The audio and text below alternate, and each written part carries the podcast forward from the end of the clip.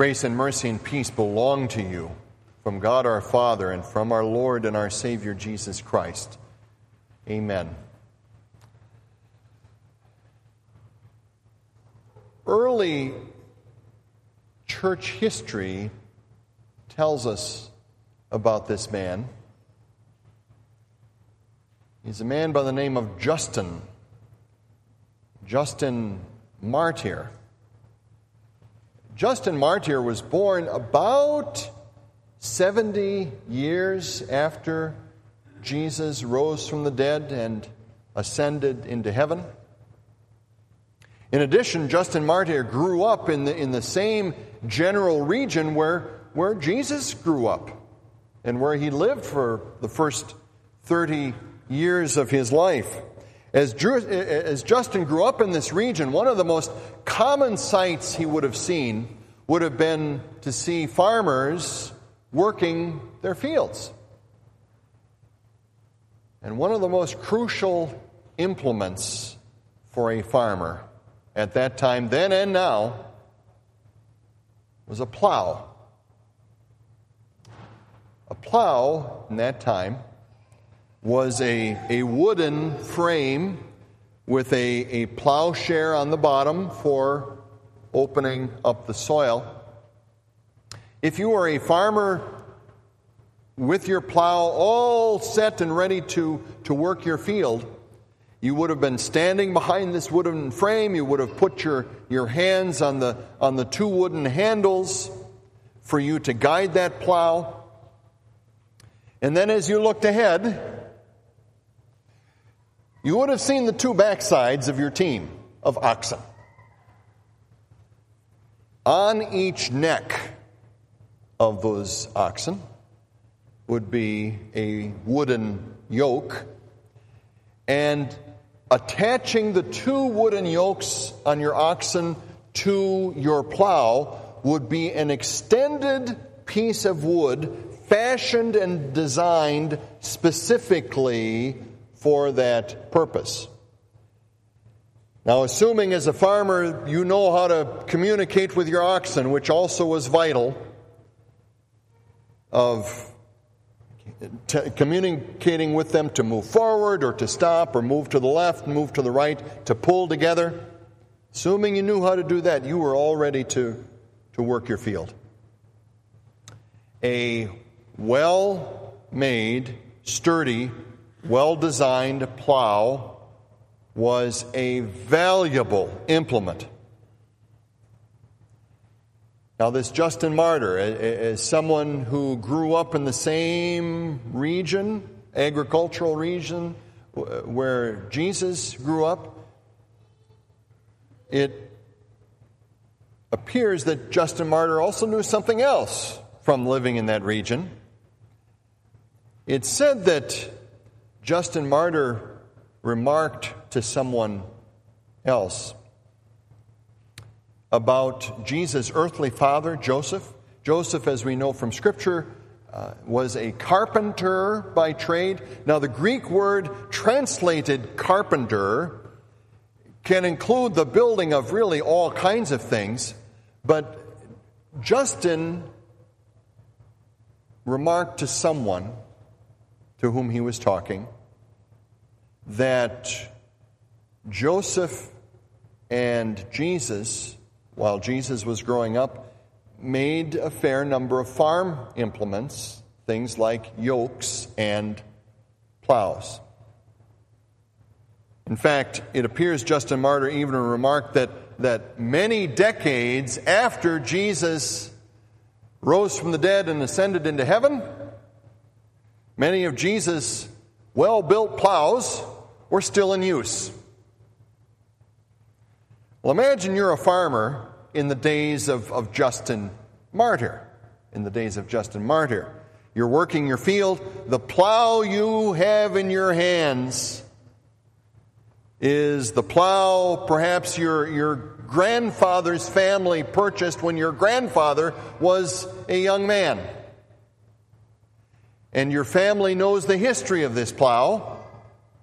The builders of this plow were the carpenters, Joseph and Jesus, of Nazareth.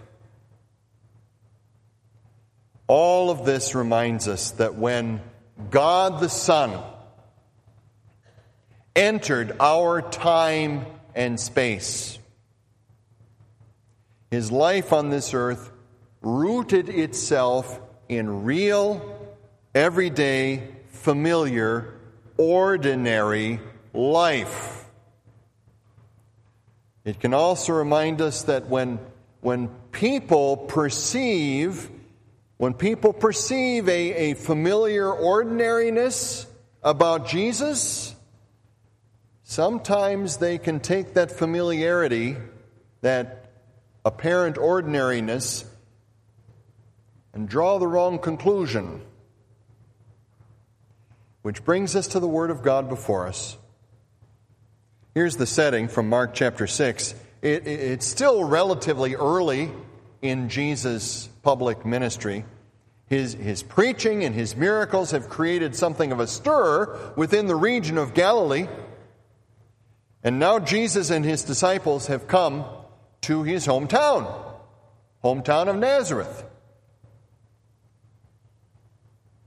Nazareth at this time is a pretty small town, maybe just a, hand, a few hundred people, two to three hundred people.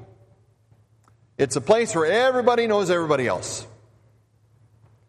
It's the Sabbath. Jesus goes into the synagogue there and begins to preach and teach. Many from the town listen in. They are amazed at what they hear, but keep this in mind. Many are watching and listening to Jesus with a distinctive set of eyes and ears. Remember, this is Jesus' hometown.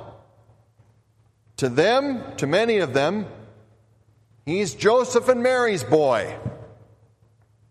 To them, he's the one who repaired their plow or sold them a new yoke. And so Mark records their reaction. Where did this man get these things? They ask. What's this wisdom that has been given him? What are these remarkable miracles he's performing? Isn't this the carpenter? Isn't this Mary's son and the, the brother of James, Joseph, Judas, and Simon? Aren't his sisters here with us? And they took offense at him. Not only do they see him as the local carpenter, they also can't get past the thought in their mind that, that they already know his family. They know his mother and his brothers and his sisters. You mean this, this familiar, ordinary guy that we all grew up with, that, that he's supposed to be someone special? He's supposed to be some kind of prophet? Oh, or is he supposed to be the promised Messiah? Oh, I don't think so in response to their dismissiveness. Jesus says this A prophet is not without honor except in his own town, among his relatives, and in his own home. In other words, when people allow their sense of familiarity to get in the way of God's message. They stop hearing the voice of God. They stop hearing the message of God's Word. Because their dismissiveness in Nazareth at this, at this moment is so great, very few of them seek out Jesus for any kind of help. And Mark records that shortly before he leaves Nazareth, Jesus is amazed, sadly amazed, at their lack of faith.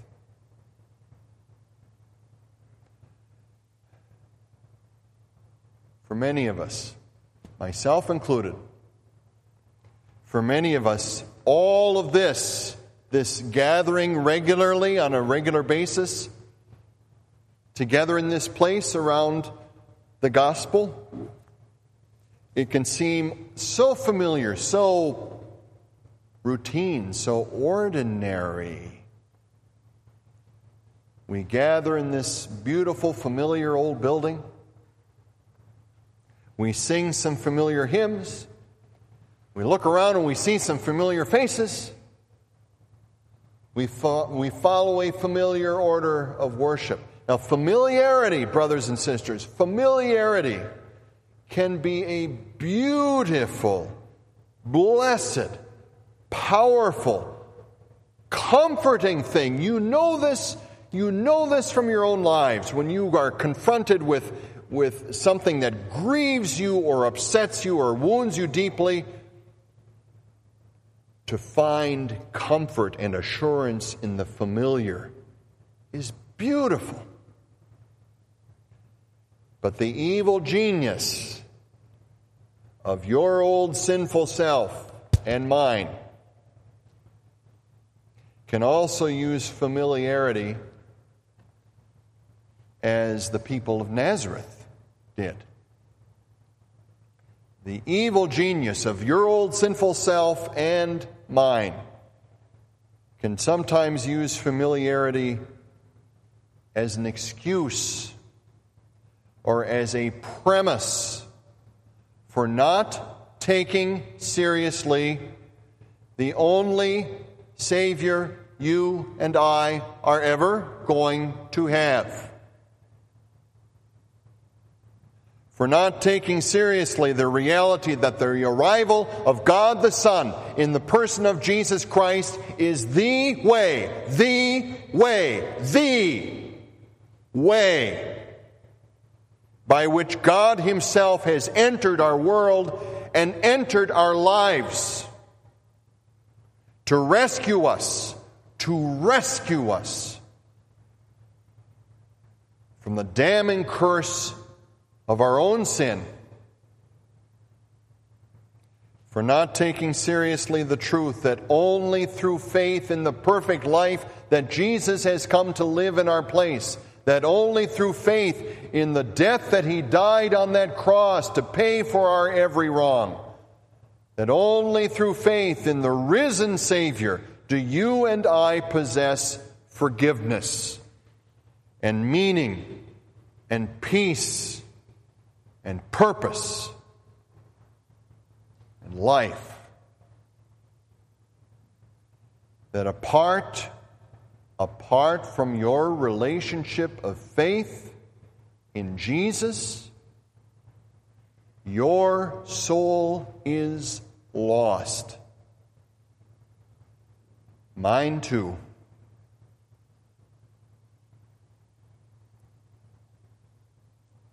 Thank God.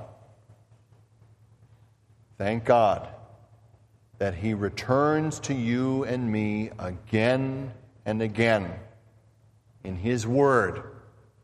Thank God that again and again He calls you and me to repentance. And thank God that when we come to Him in repentant hearts, all is washed away all is cleansed in the blood of the Lamb. All is made new.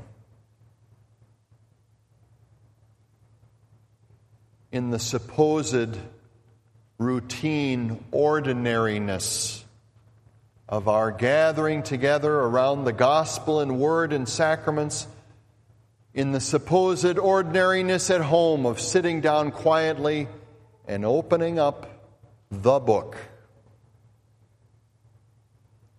Jesus is here. Jesus enters our lives. As he does, savor it, embrace it, be awed by it Rejoice in it. Amen. May the peace of God that surpasses all understanding keep your hearts and minds in Jesus. Amen.